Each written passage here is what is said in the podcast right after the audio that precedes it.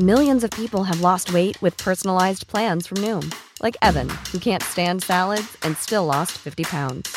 Salads, generally, for most people, are the easy button, right? For me, that wasn't an option. I never really was a salad guy. That's just not who I am. But Noom worked for me. Get your personalized plan today at Noom.com. Real Noom user compensated to provide their story. In four weeks, the typical Noom user can expect to lose one to two pounds per week. Individual results may vary. This is Paige, the co-host of Giggly Squad, and I want to tell you about a company that I've been loving, Olive and June. Olive and June gives you everything that you need for a salon quality manicure in one box. And if you break it down, it really comes out to $2 a manicure, which is absolutely insane. It's also so easy to get salon worthy nails at home with Olive and June. The difference between how your nails used to look when you did them yourself and now with the Manny system is a complete game changer. The best thing about Olive and June too is it's a quick dry, dries in about one minute, lasts for five days, and full coverage in up to one to two coats. Visit oliveandjune.com slash perfect Manny 20 for 20% off your first system. That's oliveandjune.com slash perfect Manny 20 for 20% off your first system. Imagine the softest sheets you've ever felt. Now imagine them getting even softer over time. That's what you'll feel with Bowl and Branch's organic cotton sheets. In a recent customer survey, 96% replied that Bowl and Branch sheets get softer with every wash. Start getting your best night's sleep in these sheets that get softer and softer for years to come. Try their sheets with a 30-night guarantee. Plus, get 15% off your first order at bowlandbranch.com. Code BUTTERY. Exclusions apply. See site for details. Det som Lash ser det är en, en person som föraktar skamkänslor. Det är ilska och offermentalitet. De är aldrig själva ansvariga för någonting. Man ska säga vi, för att det är, vi är alla delar av den nazistiska kulturen. Vi, vi är alla på sätt en del av en kultur där det är lätt att göra sig själv till offer. Det var inte mitt fel, jag hade ingenting med det där att göra. Det, eh, det var läraren eller det var, det var, jag blev felbehandlad etc. Det, det är liksom det han kritiserar. Det är liksom ett stor, stort skifte. Så att säga. Tidigare var det att, att hur kan jag själv bli, bli bättre eller hur kan jag eh, eh, komma till nästa steg. Det här programmet handlar om en noga utvald bok och ett samtal med dess författare. Välkommen till Lära från lärda. Fredrik Hilleborg vid micken och den här veckan sitter jag med en bok i min hand som är väldigt spännande som heter Den narcissistiska kulturen. En klassiker får vi säga, vilket vi ska återkomma till. Mm. Författaren till den här boken heter Christopher Lash. Men mitt emot mig har jag förordsförfattaren. Mattias Heserius. Ja. Välkommen. Tack så mycket. Det är en liten specialare, men, men det är väldigt kul. Eh, att, att jag kan ha med den här boken för att du har varit med och bland annat skrivit förorden. Tänkte du få berätta, men börja med att presentera dig. Ja, så mitt namn är Mattias Eserus. Jag är historiker. Eh, Jag är verksam på Axon Johnson-stiftelsen och på ett, eh, leder ett nystartat institut som heter The Axon Johnson Institute for Statecraft and Diplomacy. Som handlar om stat, det vi är, är, är statskonst, ligger då i, i, i så att säga, första rummet här och eh, vi är också intresserade inom institutet just av så att säga, hur vi med hjälp av historien kan förstå vår samtid och, och vi kan dra för lärdomar av historien. Eh, eh, och eh, Christopher Lash eh, har, läste jag nog första gången för 20 år sedan. Eh, och skälet varför jag har skrivit förord till det här är att det här är en, en, en klassikerserie eh, som eh, Axel Jonsson-stiftelsen i samarbete med bokförlaget Stolpe ger ut. Och eh, eh, de visste om att jag hade eh, läst Christopher Lash också när jag skrev min avhandling som heter Rätten till privatlivet och moralen bakom omoralen i svensk press. Så, som kom ut 2017 så finns Lash med där lite grann i bakgrunden. Han, jag nämner honom någon gång. Så. Men eh, eh, eh, lite av det jag beskriver eh, då historiskt i min avhandling har vissa paralleller till det som, som eh, Lash är orienterad kring också. Jag skrev ganska mycket just om 60 och 70-talet i Sverige. Men han beskriver ju mycket av 60 och 70-talet i USA. Så det fanns lite paralleller där. Så därför läste, då läste jag dem då. Sen så nu när jag skulle skriva förord fick jag läsa dem igen. Och det är ganska intressant ibland att se vad man plockar upp eh, som en ung student och vad man plockar upp lite senare som en en äldre student. Men, men om, om man ska sä, säga någonting om, liksom, det här är en klassiker, och om man skulle förklara boken eller hisspitcha boken, liksom, vad, vad är det egentligen för bok? Ett kan man säga så här, enormt svår hisspitcha. Eh, Det här är en, den är inte så, egentligen är det så att å ena sidan kan man säga att den har en, att den är, är, är, är svaret på din fråga ligger i titeln. Alltså, eh, Christopher Lasch sätter begreppet den narcissistiska kulturen och det gör han då, eh, eh, den kommer ut 1979 och eh, Eh, han lyckas med det begreppet fånga någonting i tiden. Och det gör att den här också blir en bästsäljare, en oväntad bästsäljare. Det var ingen som trodde att den skulle kunna bli det. Eh, och eh, eh han blir lite av en, eh, också ett eh, kulturellt fenomen kan man säga under, under perioden. Eh, går från att ha varit liksom en etablerad röst inom eh, intellektuella kretsar till att bli eh, så känd att till och med presidenten Carter bjuder in honom och vill ha ett samtal med honom. Boken är en vidräkning kan man säga med en individualistisk kultur då som har, har eh, eh, gått till överdrift kan man säga att Lash menar. Och eh, en kultur som är präglad av självbespegling där man har gett upp det som de ideal som eh, Lash menar leder till ett gott samhälle, ett gott demokratiskt samhälle och det är kanske det, är en ganska viktig ingrediens i vad är det som skapar goda demokratiska samhällen. Det är lite det som som Lash är, orienterad mot. Det, är då så att säga en oväntad bästsäljare. Och det har lite att göra kanske med, vi kommer komma in till det, att han, här har vi en person som är alltså, extremt negativ. Alltså, han, är, han har nästan inte någonting gott att säga om någonting överhuvudtaget, utan han är kritisk mot allt i princip. Mm. Men i det här så är det så att det är en, han är ändå en, eh, eh, det är en djup analys, man ska inte se det bara som att, att, att läsa honom bara som en kverulant på något sätt eller en person som är, eh, som är bitter, då missar man hur, vilken djup tänkare Christopher Lash är. Och eh, all den kunskap som ändå hans analys bygger på. Och också, och det är det som blir lite tydligt när man läser honom idag, är att mycket av det, och vi kommer komma till vad han diskuterar, men mycket av det som eh, Lash talar om 1979, det är ännu tydligare idag. Eh, och egentligen förstärkt bara, eh, mm. kan man säga. Men han ser det tidigt. Mm. Och han är inte ensam om att se vad som sker i samtiden. Eh, men han är den som kanske mest pregnant lyckas beskriva det. Eh, så det är lite bakgrunden. Men man måste kanske veta lite grann vem Christopher Lash är. För den är, så känd är han ju inte för gemene man. Han dog 94. Han dog 94. Eh, han är född 1932. Och han är född i Omaha, Nebraska, så det är mellanvästern. Vet man det och vet man lite grann om mellanvästern kommer det förklara ytterligare en bit av Christopher Lash så att säga, vetenskapliga eh, verk också och, och, vad han skriver om. För att det finns någonting, det finns en sympati med eh, en slags amerikansk arbetarklass och eh, i hans fall egentligen idealisering. Han själv är inte så mycket arbetarklass egentligen, inte alls, utan han kommer från en, en bildad miljö och kommer leva i en bildad miljö. Men han föds 1932. Det här är en progressiv era i USA. Han är väldigt präglad av den här progressiva eran, progressiva ideal, en slags optimism också, men som han sen eh, också börjar tvivla på. Eh, hans eh, far Robert är journalist, men hade börjar med att försöka egentligen se på också en akademisk karriär och läst till och med i Oxford, i Rhodes Scholar som är oerhört fint att, att, att vara. Och mamman är också, hon är den mest radikala av de två, båda är radikala demokrater. Men mamman, Sora, är, hon är disputerad i filosofi och socialarbetare. Så att han kommer från ett mycket intellektuellt hem. Mm. Och där det är så att diskussionerna, de pågår hela tiden. Han lär sig diskutera väldigt tidigt. Och det kan man nästan, när man läser den nazistiska kulturen så kan man se att han är, det här är en person som diskuterar. Det är en, han är driven i sin argumentation Eh, hela tiden. Har en stil som är eh, så att säga, den är på ett sätt mindre akademisk än vad man är van vid om man tänker akademiska arbeten. Utan det här är en, han är, han är lite polemisk men också är han, han så att säga, han, han vill engagera läsaren. Han gör en akademisk karriär. Han är, är, läser först vid Harvard så att han eh, eh, kom in då på det bästa universitetet i USA. Disputerade sen på Columbia i New York, också ett mycket fint universitet. 1961 på en avhandling som heter Revolution and Democracy, The Russian Revolution and the Crisis of American Liberalism.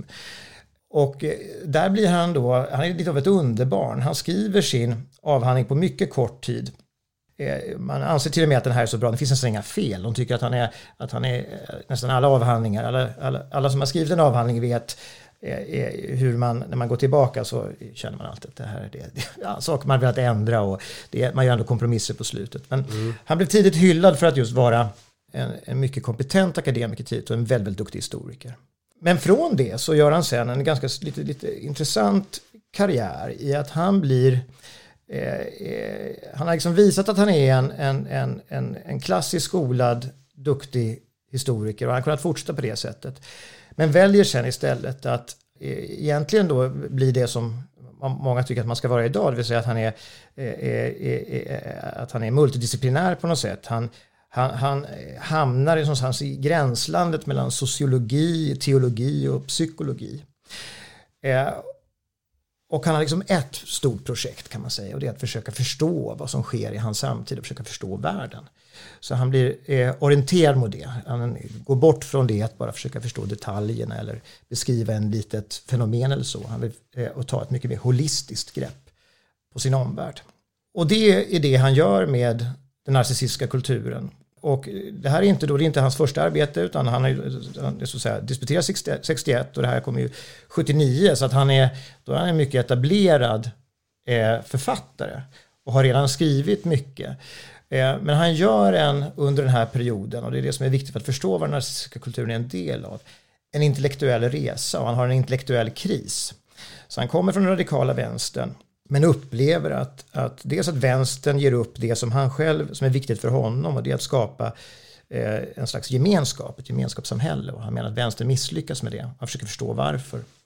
Och det andra är att han hittar inte de svaren i marxismen som han så att säga, kommer, kommer ur från början och den, den nya vänstern under 60-talet och började söka sig mot psykologin. Och det är han inte heller ensam om, det är många i den, i den världen som gör det. De söker sig mot Freud. Och Freud blir eh, i, i den nazistiska kulturen är han, är, är han kanske som mest nästan då freudian. Han är, det är väldigt tydligt att han letar kan man säga efter ett språk i första hand. Att beskriva det han ser. Och det är det som Freud eh, erbjuder.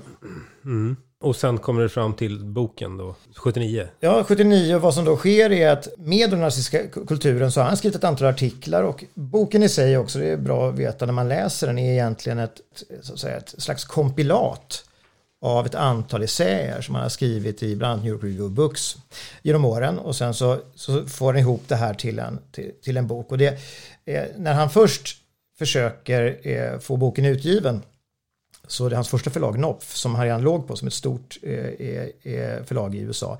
De sa nej till den för de menar att, att de egentligen inte hade något bärande argument, att den var för mycket just av en, av en liksom nästan essäsamling. Och, och det, det, är den ju på ett sätt. Den har liksom drag av det och den är, är, är, är inte alltid, den går inte spikrakt. Den är inte, många böcker idag är så enormt är, är, är väl redigerade och de är gjorda för en viss marknad. Argumentet kommer första sidan och så är det klart sen. Liksom. Mm. Eh, eh, säkert den här typen av amerikanska bestsäljare, det brukar ofta vara så att det räcker med att läsa 10-15 sidor. Hela, resten av boken är bara en slags att försöka ta, ta hem det här argumentet. Mm. Men det är inte den nazistiska kulturen utan den är, den är ganska vindlande på många sätt. Och eh, jag skulle bara säga det eh, för att koppla ihop det som du pratade om tidigare. När jag läser den nu då, 2022. Mm. Då, då, då, sitter jag ofta och tänker så här, men det här är ju idag liksom självklarheter. Man är nästan fisken i vattnet. Just det. I mycket av det han tar upp ja. kring den här individualism som har ökat liksom och blivit en sån självklar del. Just det. Eh, många delar. Så det, precis, så det, och det är ju det som gör att han är... Alltså ibland kan man säga så här, man kan ju läsa dem på lite olika sätt. Man kan ju dels läsa och säga, vad fick han rätt i? Om man tänker att det här är skrivet 1979 så kan man se då att eh, han är verkligen tidig eh, och originell i att han kan plocka upp det som sker i samtiden men sen också sätta ord på det. För det är det man ska förstå alltid, det som är svårt när man är mitt i sin tid. Eh, eh, det är många saker som pågår nu i vår tid som varken du eller jag eh, kanske egentligen riktigt förstå vad det är och vi kan, vi kan känna någonting men vi kommer ha svårt att förklara det. Mm. Eh, och sen så är det någon som skriver en väldigt bra bok och sen så eh, 10-15 år senare så ja men det där var ju helt givet, det var precis det som, som skedde. Mm. Men det är mycket svårare än vad man tror att, att se de stora förändringarna i sin egen tid. Och det är det som jag skriver om i, när jag skriver mitt förord till Christopher Lash så är just en av de viktiga poängerna där han lyckas fånga ett mentalitetsskifte. Så han, ser, han lyckas fånga en förändring i tiden. Eh, det tycker jag är hans stora styrka. Och då kan man säga att det är en övergång från ett samhälle som är präglat av plikt, moral, eh, eh, eh att man är till för någon annan snarare än för sig själv. Till ett samhälle som alltid börjar med att, att det egna jaget är det absolut viktigaste. Att självförverkligandet är det som är viktiga. Mm. Och för Christopher Lash är det då så att det han, det, det han liksom eh, ser det där i, det är framförallt i diskussionen kring familjen. Alla människor som har barn eller ska få barn eller har varit barn, för det är nämligen också så märker man att familjer är intressanta på det sättet att de, de kräver någonting av individerna. Du, du, du, du kommer behöva offra någonting för någon annan och du måste för att kunna klara en relation eller kunna klara ett familjeliv kunna kompromissa. Eh, man kan inte få allting på en gång. Det finns då en debatt under, eh, under 70-talet som på ett sätt är mer radikal än vad den är idag. Där man just, eh, är, och det är också för att det är lite pendelrörelse. Vi kanske också förstått sen att den här individualismen eh, den, den leder, vi kommer inte hela vägen med den. Eh, det kanske är på ett sätt mer självklart idag än vad det är när Christopher Lash skriver boken. Man måste förstå hur stark den individualistiska rörelsen är då som teori och utopi. Eh, men det han reagerar på just det är just det att barnen börjar beskrivas som ett problem. Det är där han liksom, han börjar se det i artiklar, han börjar se det som ett, istället för det som då hade varit i den tidigare, i hans uppväxt och i, ett tidigare Amerika, det som man levde för. Det vill säga det som man är till för är, är för att skapa någonting för nästa generation. Mm, och, och får bara sti ja. Eh, sticka in där. Och när, om vi tar den delen till exempel, det exemplet, eh, man börjar se barnen som ett problem. Och då tänker jag direkt nu, ja men det känns ju som att det är nästan helt självklart idag att man ser ändå barnen som kanske inte problem, men man ser det som en eh, belastning i, i, vissa fall eller att man måste vara stressad. Man tänker att ja, Just men hur gör vi sådär? Alltså, rent föräldraskap idag, eller genomsnittligt föräldraskap idag. Och då, och då tänker jag så här, hur, hur gjorde man innan nästan? Ja, det ska man säga, så det finns, om man ska försöka förstå Lachs värld så är det dels det att han har en slags idealiserad värld av Eh, ibland har de sagt att det är 50-tal han vill ha, eller något så, här, så, så, är det inte. Alltså, han går egentligen längre tillbaka och jag är inte ens säker på riktigt att hans värld alltid existerat. Men man kan se hur, hur eh, han ser väl egentligen familjen som de små enheterna på något sätt nästan innan industrialiseringen. Eh, det vill säga Eh, familjen som enhet. Man lever tillsammans, man arbetar tillsammans. Man är, eh, han, han, har en slags arbetarromantik också i bemärkelsen av att, att det är via arbetet man egentligen man, man, man, man, blir, man blir något, man, man, man, man höjer sig via arbetet. Eh, det, det, är lite ett sidospår, men, men man kan säga att eh, han idealiserar säkert en, en, en familj där det är så att alla har sina roller, det finns en, det är nästan lite kristdemokratiskt på något sätt, det som han, han, han, han beskriver. Men framförallt tror jag att det är en känslomässig reaktion med att, alltså, som han reagerar på, just att det beskrivs som ett problem. Och han skulle vara kritisk mm. till, så som vi också ser kanske familjeliv idag, det vill säga som ibland som man brukar beskriva som ett företag. Det vill säga så här, det ska drivas, för det är en tydlig tydlig kritik i den narcissistiska kulturen, det vill säga byråkratiseringen av livet. Att allting blir eh, så att säga kommodifierat, förtingligat, flykten från känslorna som han pratar ganska mycket om också. Mm. Eh, så det tror jag han skulle vara kritisk mot, att, att betrakta det som ett problem som ska lösas snarare än som på så sätt är han nästan romantiker, att han, att, att, han är, att, att det här är, att lidandet liksom är en viktig del av det. Det, det ska inte vara lätt, ungefär så ska man säga, skulle eh, eh, Christopher Lash säga. Och, och än mer kritisk mot att det, idag pratar man om personliga varumärken. Ja, herregud. Det, det finns ingenting. Eh, det ser han ju redan att, att han, då har det redan börjat på 70-talet, så det är han enormt kritisk mot. Så hela konsumtionskulturen, att göra människan och individen till konsumtion. Mm. Eh, och eh, eh han eh, använder sig av Susan Sontag, eh, teoretikern. Hon talar just om, om eh, att via, via, fotografin så får man då en möjlighet till, till att självövervaka sig.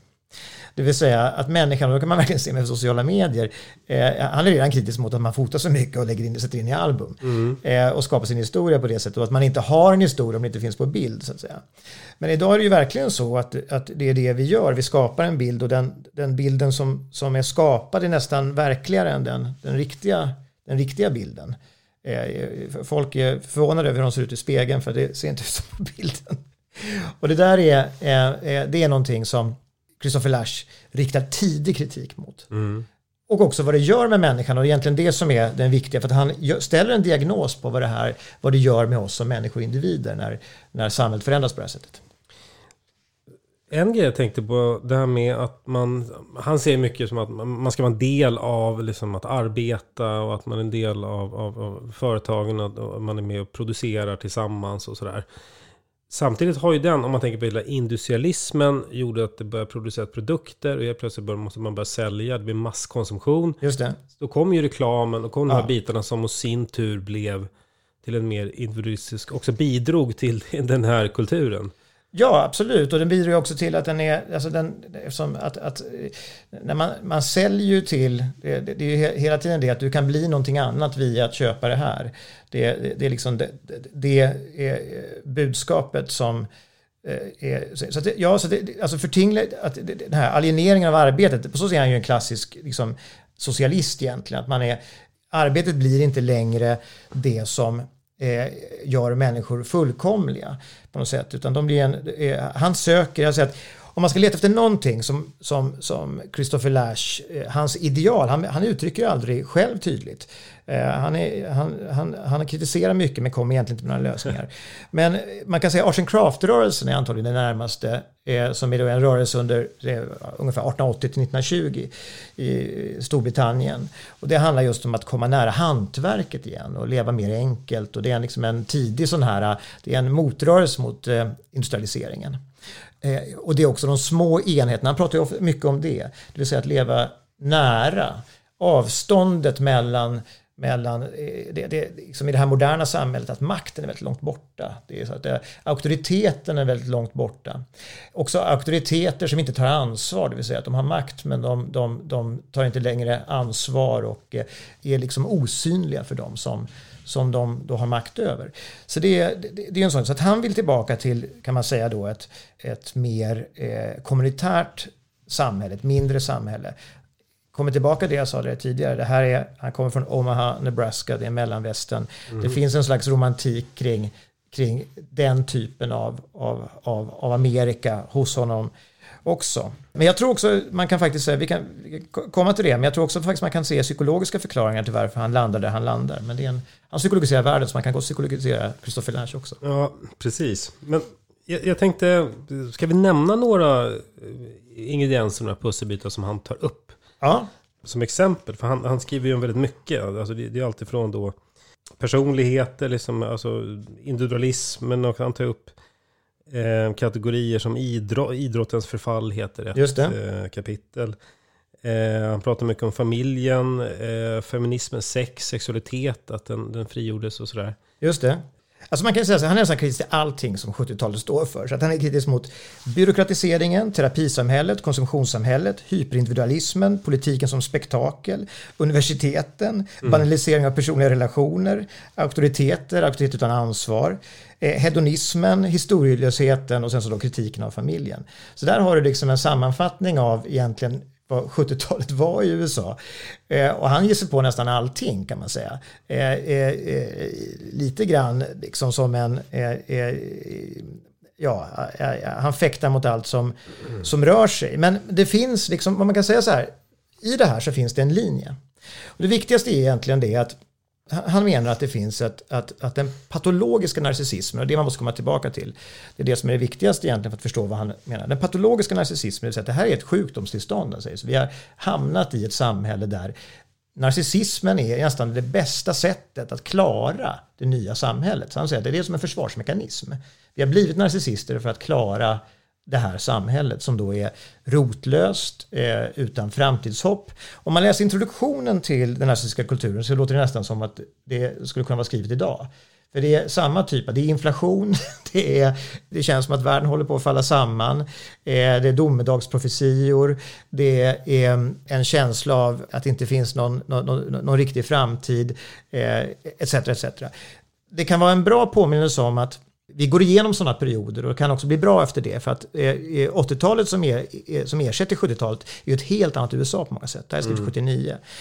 Men där börjar det låter nästan som att det är skrivet av. Vi är lite inne i en 70-talsperiod nu med inflationstryck och alla sådana saker som präglade 70-talet. When you're ready to pop the question, the last thing you want to do is second guess the ring. At Bluenile.com, you can design a one of a kind ring with the ease and convenience of shopping online. Choose your diamond and setting. When you find the one, you'll get it delivered right to your door. Go to Bluenile.com and use promo code LISTEN to get $50 off your purchase of $500 or more. That's code LISTEN at Bluenile.com for $50 off your purchase. Bluenile.com code LISTEN. Many of us have those stubborn pounds that seem impossible to lose, no matter how good we eat or how hard we work out. My solution is PlushCare. PlushCare is a leading telehealth provider with doctors who are there for you day and night to partner with you in your weight loss journey. They can prescribe FDA-approved weight loss medications like Wagovi and Zepbound for those who qualify. Plus, they accept most insurance plans. To get started, visit plushcare.com slash weight loss. That's plushcare.com slash weight loss. Burrow's furniture is built for the way you live. From ensuring easy assembly and disassembly to honoring highly requested new colors for their award-winning seating, they always have their customers in mind. Their modular seating is made out of durable materials to last and grow with you. And with Burrow, you always get fast, free shipping. Get up to 60% off during Burrow's Memorial Day sale at burrow.com slash ACAST. That's burrow.com slash ACAST. burrow.com slash ACAST. Men då så, så, så säger han då att den här nya eh, personligheten, narcissisten, är framförallt historielös. Man måste, det är det viktigaste. Här är en historiker som menar att, att, att vi har kapat banden till historien är det som har gjort att vi har hamnat där vi har hamnat. Eh, vi har ingenting att förhålla oss till förutom oss själva. Det är, vi står egentligen bara med spegeln här. Vi tittar rakt in i spegeln om och om igen. Och det leder inte till någon kunskap. Eh, det leder till ängslighet och det är ett viktigt ord för Christopher Lash. Att vi, det är en ängslig tid. Och, får jag säga, Ja. det, det är väldigt intressant, för det, och det är jaget i fokus. Titta sig i spegeln. Och det är ju om man hoppar till nutid, det är ju väldigt mycket sociala medier och Ja. den, den biten av... Det är yrket, alltså influencers när man ska liksom titta sig i spegeln. Det ängsliga. Jag tycker han, han, det är en väldigt intressant parallell. Ja, det är en intressant parallell och det är liksom det som är, eh, och det ser han då tidigt att det här är så. Då kan man också förstå att det kanske inte egentligen är så att eh, det är inte så att samhället har förändrats så mycket eh, utan vi har fått nu ny, de nya medierna egentligen förstärker bara någonting som redan fanns där och det är ju det som han ser. Så det har funnits ganska länge. Eh, det, det, förstärks under 80-talet, förstärks under 90-talet och sen så får vi, eh, och egentligen faktiskt medier spelar väldigt viktig roll här för att de, vi får hela tiden nya medier som expanderar så att säga möjligheten till eh, narcissistisk eh, självbespegling. Och, det är också intressant att det till slut ledde fram till att de fick en narcissistisk, alltså Trump som, som är en, Ja, en, en och det kan man säga, så om det någonting som Christopher Dash skulle vara kritisk till så är det Trump. Trump är för honom mardrömmen. Det är vad, det, vad som komma skall och det är han liksom tidig med att säga just kring politikens spektakel. Mm, att, att det, så det ser han också tidigt. Så. Eh, sen ska man ha klart för sig att just politik som spektakel är en ganska gammal idé i USA. Den finns redan mycket kritik kring det, just kring presidentval och så och också mer lokalval och så, tidigt 1900-tal i USA. Men, men, men han, är, han är bra på att se vad som sker just då och, att, och hur, hur, hur egentligen de här tomma löftena på något sätt. Att det, är- och någonting han också är tidig på att se är så att säga eh, eh, det här hur fiktion och eh, verklighet till slut är nästan samma sak. Att det finns ingen, det finns ingen sanning i den här världen. Det noterar han.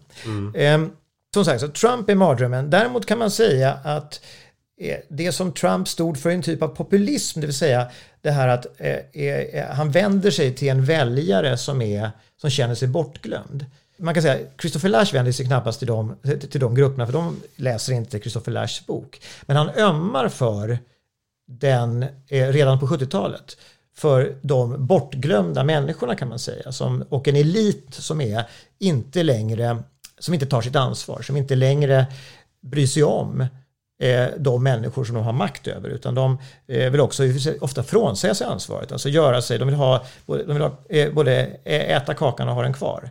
Det vill säga att, att eh, de har makt men vill gärna känna sig som jämlikar eller bara den sköna kompisen eller så. Förstår inte att eh, med det här så kommer också eh, ett ansvar att både eh, eh, hjälpa, värna, ta hand om men också leda och ta svåra beslut. Va?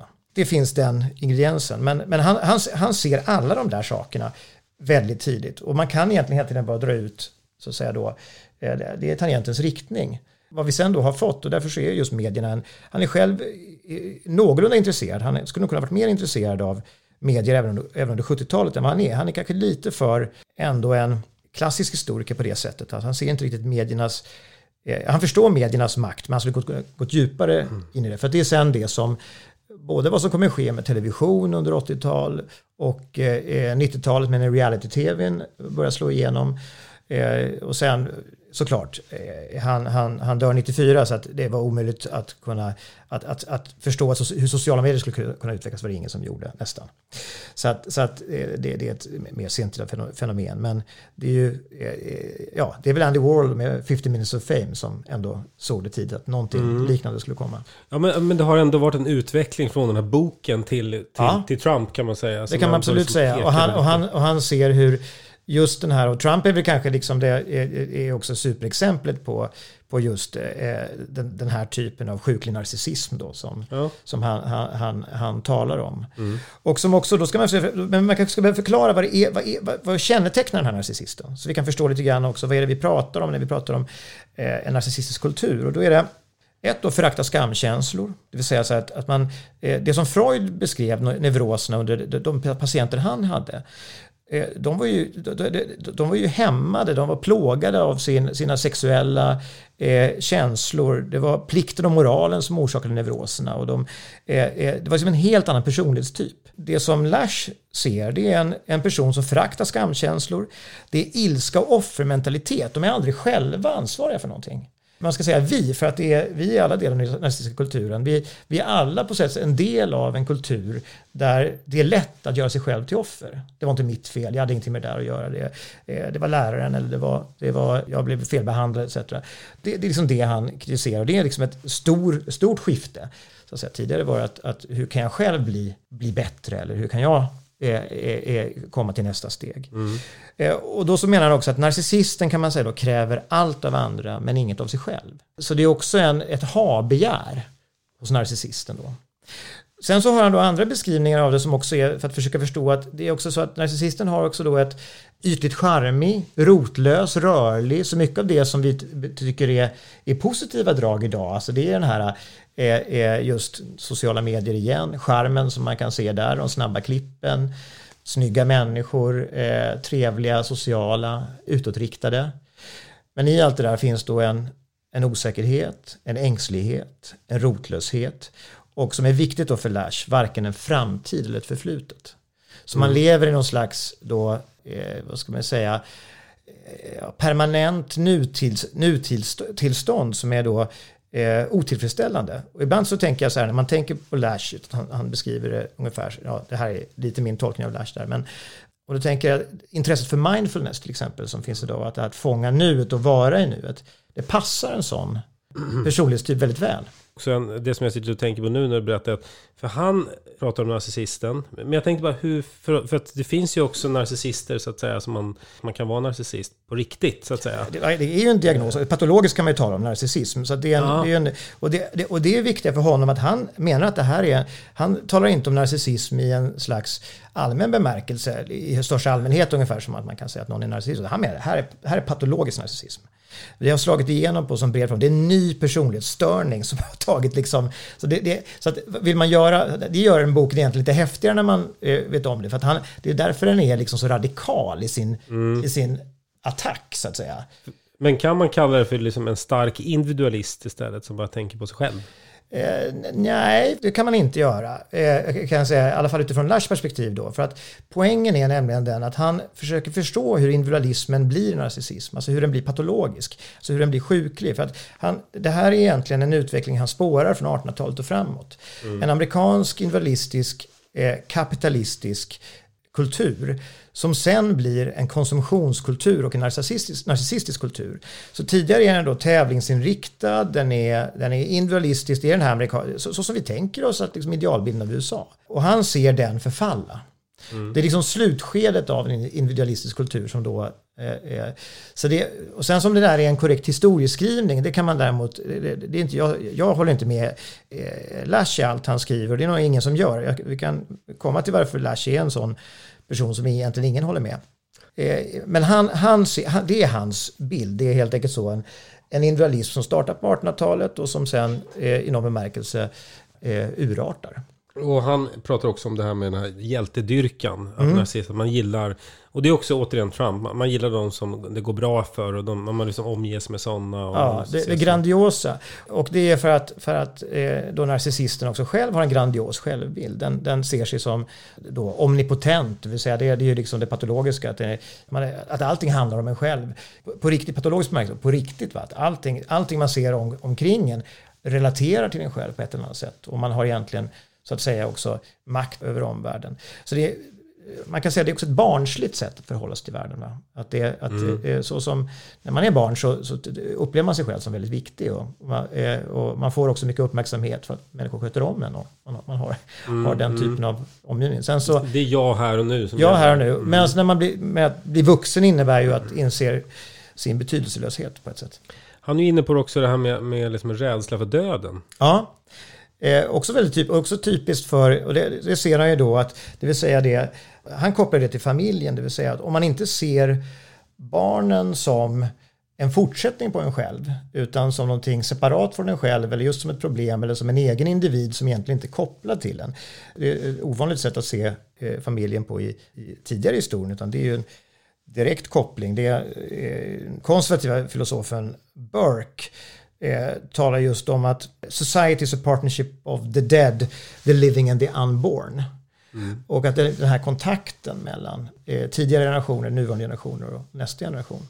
Eh, och då blir inte döden lika skrämmande på ett sätt för att den är, det, det, det, det är, en, eh, det är en del av, av livet och åldrande är en del av livet. Och det menar han ju också, som vi också har idag, det tar ju Lash upp eh, eh, då redan 1979 just hetsen kring ungdomen, alltså ungdomsdyrkan. Vilket vi kan se idag. Jag tänkte på det jag såg eh, när jag såg eh, den nya eh, Tom Cruise här. Tom Cruise är ju 60 år. Va? Och så ser man den nya Top Gun-filmen. Och eh, han är nästan då, så det, det, det, då förstår man, det måste, gått in, det måste vara mycket arbete bakom. Det- Men det går inte att bedöma hans ålder.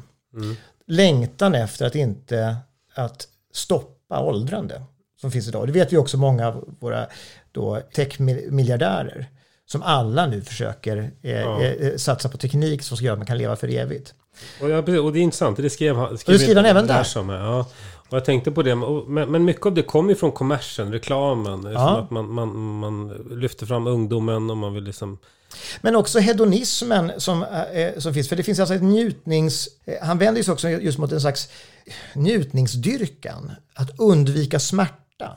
Att undvika det svåra. Att liksom, på ett sätt är han lite grann, han är lite Nietzschean på ett sätt. För att han menar att ingen, ingenting viktigt kan liksom på något sätt, eller rik, ingenting viktigt eller bra kan framställas om man inte lider.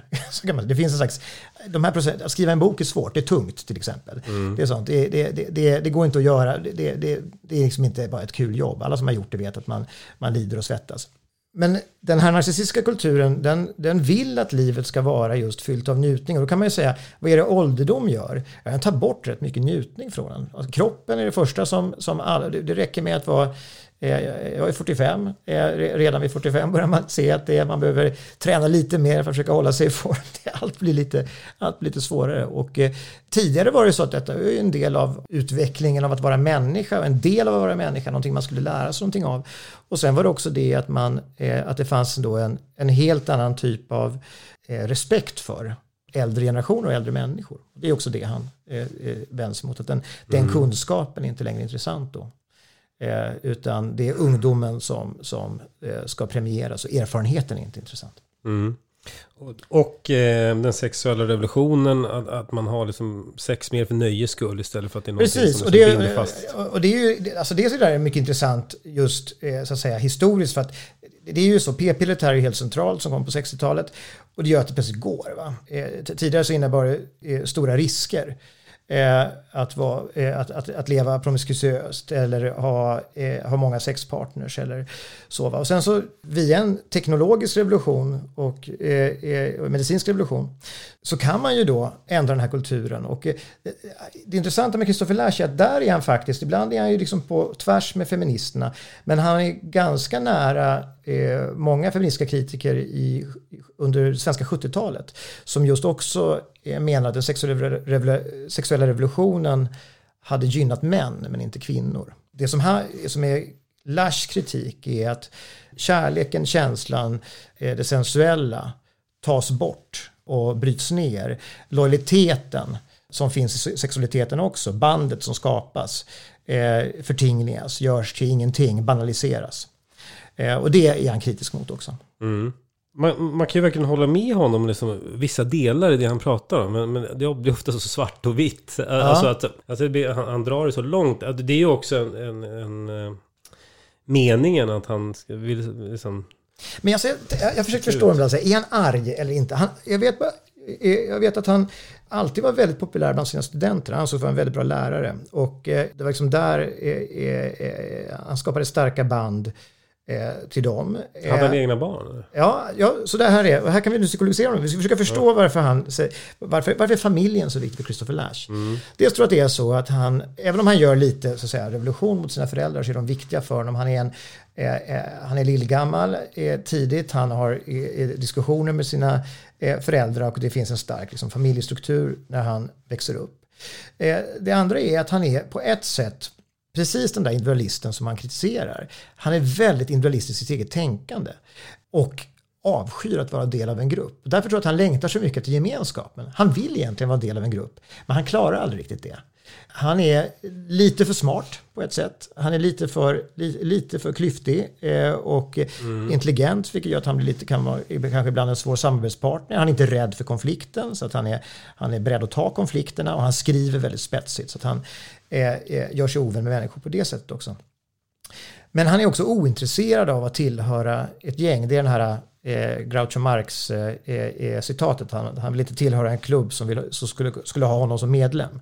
Eh, det är lite så med, med Christopher Lash. Att, att han, han angriper den vänster han kommer ifrån. Men sen när de konservativa försöker omfamna honom så, blir han, så gör han sig ovän med dem också. Och vägrar bli en del där. Och beskrivs sen som ganska ensam under den, den senare delen. Men, det här det kommer, familjen för honom är helt central. Så han har mm. väldigt stark relation till sin fru. Eh, han har stark relation till sina barn. Det är hans dotter sen som egentligen slutför hans arbeten på 90-talet. När han är sjuk, som blir hans redaktör och så jobbar nära. Och hans hustru jobbar väldigt nära i, i alla böckerna och läser allting han skriver. Mm. Och är både samtalspartner och redaktör. Så att, det är som Jan Guillou. Ja, kanske. Jag vet mm. inte. Han har sin fru också som läser. Ja, det är nog många som har sin partner som läser. Men det här är, om man ska försöka förstå just eh, Lash hittar sin trygghet i sin egen familj. Mm. Och därför är också, så att säga, så gör han den eh, det är på ett sätt att banalisera hans egna insikter. För att, men det är inte ovanligt att människor gör så. Att man, det, det är den egna erfarenheten på något sätt. För man skulle nämligen kunna kritisera honom för att han lägger väldigt mycket då fokus på familjen och familjen som en enhet för det lokala demokratiska samhället och för möjligheten att skapa en fungerande demokrati. Eh, och det ligger mycket i det. Eh, däremot är det så att det ligger också en del i kritiken mot att familjer kan vara väldigt dysfunktionella och att de har varit problematiska och det är många som vill göra sig fri från familjen eh, och, och de små enheterna. Så att eh, det här är ju liksom inte, det, det, det, är inte så att, att kritikerna mot det här familjeidealet eh, nödvändigtvis hade, hade fel. Liksom. Men det är lite olika analysnivåer. Och för Lash handlar det väldigt mycket om, vad, vill man förstå varför han eh, lägger så mycket vikt vid det så det handlar om så här, hur bygger man stabila samhällen? Det kan man säga det är ungefär vad han, han börjar. Det, det, det är säkert inte heller helt omöjligt att, att just det, för det, det han sysslar med, han är historiker och han, liksom, det han gör och det han, hans kompetens och det han kan, det, det är kanske inte det som liksom, dit samhället är på väg, kulturen är på väg. Där kanske inte han kommer grönska och blir lika liksom framgångsrik eller det, alla lyssnar på honom lika mycket som de gör i, i, tidigare. Nej, sen så är det så att han har inte heller så mycket, han är ju inte, han, han fick kritik redan på 70-talet och, och, under 80-talet också för att han aldrig kom med några lösningar egentligen. Men han, han svarade själv också på det att han såg det inte som sin uppgift att han är inte politiker, han, är inte, utan han, han såg sig själv som just en, en samhällskritiker. Men det finns, något, det finns någonstans finns det ändå då en, ska jag säga, en metod eh, som jag försöker hitta lite hos någon som jag skriver om i förordet och det är egentligen det att, att han menar att en, en början på en, en väg till ett bättre samhälle det är att återkoppla till den historiska erfarenheten. Eh, det är ju ingen, det är ingen quick fix, va? för det tar ett tag. så. Eh, han ser det just som en skattkammare. Att det är, Den historiska erfarenheten finns där för oss och det är också det enda minne vi har egentligen. Och när man klipper bandet det, då, måste, då blir vi eh, eh, så att säga både ängsliga och rotlösa för att vi måste själva uppfinna allting. Man brukar ibland säga så här att, att tradition det är, en, det är en uppsättning lösningar på problem som vi har glömt bort. Men när man gör sig av med traditionen då kommer problemen tillbaka. Man visste inte vad det var man försökte lösa med det där. Mm. Eh, men det är ungefär så skulle man säga. Christopher Lasch skulle hävda till exempel äktenskapet på det sättet. Det är just en, det är, det är en lösning på någonting. Den försöker lösa någonting som är svårt för människor, nämligen det att leva tillsammans under längre tid. Och kanske behöver man en ritual för att skapa lojalitet och band och eh, eh, verifiera det här inför en omvärld etc. Mm. Så att där är det, att, att återkoppla till historien. Jag skriver det att, att, det, eh, att man kan se det som en, eh, som en källa att ösa ur istället för att speglas i. Eh, och så tror jag att Christopher Lasch ser på det. Mm. Han hade i alla fall rätt om mycket. Alltså, det kan man säga. Oavsett varför han, han Ja, och det, ibland kan det också vara så med Christopher Lasch att det är så att han, kan, kommer, han kommer fram till rätt slutsats, men vägen dit är inte alltid säkert att det, att det så att säga, eh, orsakerna är inte detsamma som, som eh, så att säga, effekterna. Och, och, jag tycker det är väldigt intressant den här liksom raka linjen mot Trump som verkligen liksom har, har eh, vad ska man säga, eh, det här med att politik bör bli ett spektakel, sa han. Och, ja. och Trump är ett spektakel. Som till slut blev president. Ja, som till slut blev president. Och det är nästan som att det, det, går nästan inte att... Det är också det att... att det, och narcissist. Ja, det är ju sorgligt att han dör så tidigt. Att han inte fick se vad, vad, vad, han hade inte varit förvånad om man säger så. Nej. Utan att det här är eh, en, en värld han kunde då se konturerna av, skulle sen fyllas i. Eh, och bli, en, eh, bli den fulla bilden av en narcissistisk kultur som han, han beskrev så tydligt. Mm. Eh, vi kan väl avsluta med, med frågan liksom, varför ska man läsa den idag? Ja, då kan jag säga så här, ja, det är ganska många skäl. Han är ganska rolig att läsa, det tycker jag är, det första. Men han ställer en diagnos som kanske är mer korrekt idag. Och det är någonting att faktiskt just spegla sig lite i, även om han säger att vi ska sluta göra just det. Men att det, det, vi kan få en viss självförståelse genom att läsa honom. Han är också en källa till förståelse tycker jag för en samhällsomvandling som sker i mitten av 1900-talet, så man kan läsa honom nästan som historisk källa. Alltså ögonblicksbild av, av 70-talet och, och den debatten. Och, eh, man får reda på mycket om USA under den här perioden också. Det är, mm. det är en liten, som jag skriver, en vem är vem till en amerikansk kulturdebatt under 70-talet. Men sen är han också, tycker jag, och det tycker jag det verkar som att du också har eh, känt när du har läst om, att han är en ganska spänstig diskussionspartner oavsett vad man själv tycker. Det är så att han, han är ganska tankeväckande. Men man ska inte tro att man kommer hålla med honom. Och det intressanta är att man, det är nog faktiskt just ingen som gör. Utan att det är så att han, eh, han är liksom varken höger eller vänster. Eh, han är ofta sin egen. Han hittar eh, Eh, han irriterar sig på saker som ibland kan man kan tycka att det är just eh, det är verkligen kverulans eller eh, eh så som han gör någonting stort av. Men han är egentligen aldrig tråkig. Det är det, han driver språket och han pratar med det ganska direkt. Det ska jag säga. Och sen skulle jag eh, säga också att eh, ett skäl till varför det är en klassiker är också att, eller man kan säga så här, det vore kul om vi kunde få fler akademiker som vågade göra det Lash gjorde vågade ta sig an samhället så brett. Eh, vågade beskriva och använda den akademiska kunskap eh, som de eller man har. Jag är ju själv akademiker. Eh, så att jag eh, borde själv också göra det här. Mm. Eh, det är lätt att man fortsätter i den akademiska världen. Men att våga skriva den här typen av böcker. För det är också att ge sig ut och göra sig själv öppen för kritik. Mm. Våga lämna det säkra och våga ställa diagnos på vårt samhälle också. Om man lyssnar på det här och vill ställa någon fråga till dig, vart hittar man dig? Mig kan man hitta, du kan, ni kan hitta mig på Twitter och så får man ta och eh, skicka en fråga där. Tack för att du var med. Tack så mycket, för stort nöje.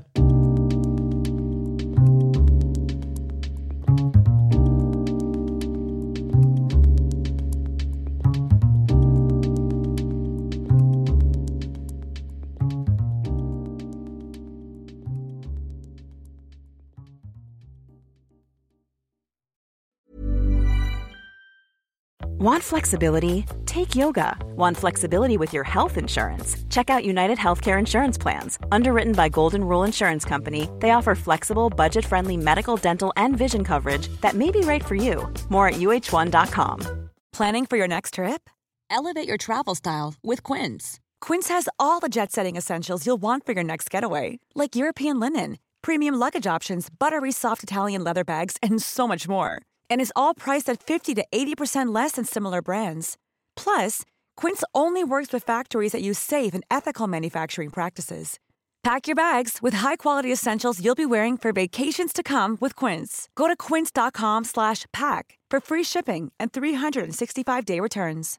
Imagine the softest sheets you've ever felt. Now imagine them getting even softer over time. That's what you'll feel with Bowl and Branch's organic cotton sheets. In a recent customer survey, 96% replied that Bowl and Branch sheets get softer with every wash. Start getting your best night's sleep in these sheets that get softer and softer for years to come. Try their sheets with a 30-night guarantee. Plus, get 15% off your first order at bowlandbranch.com. Code BUTTERY. Exclusions apply. See site for details.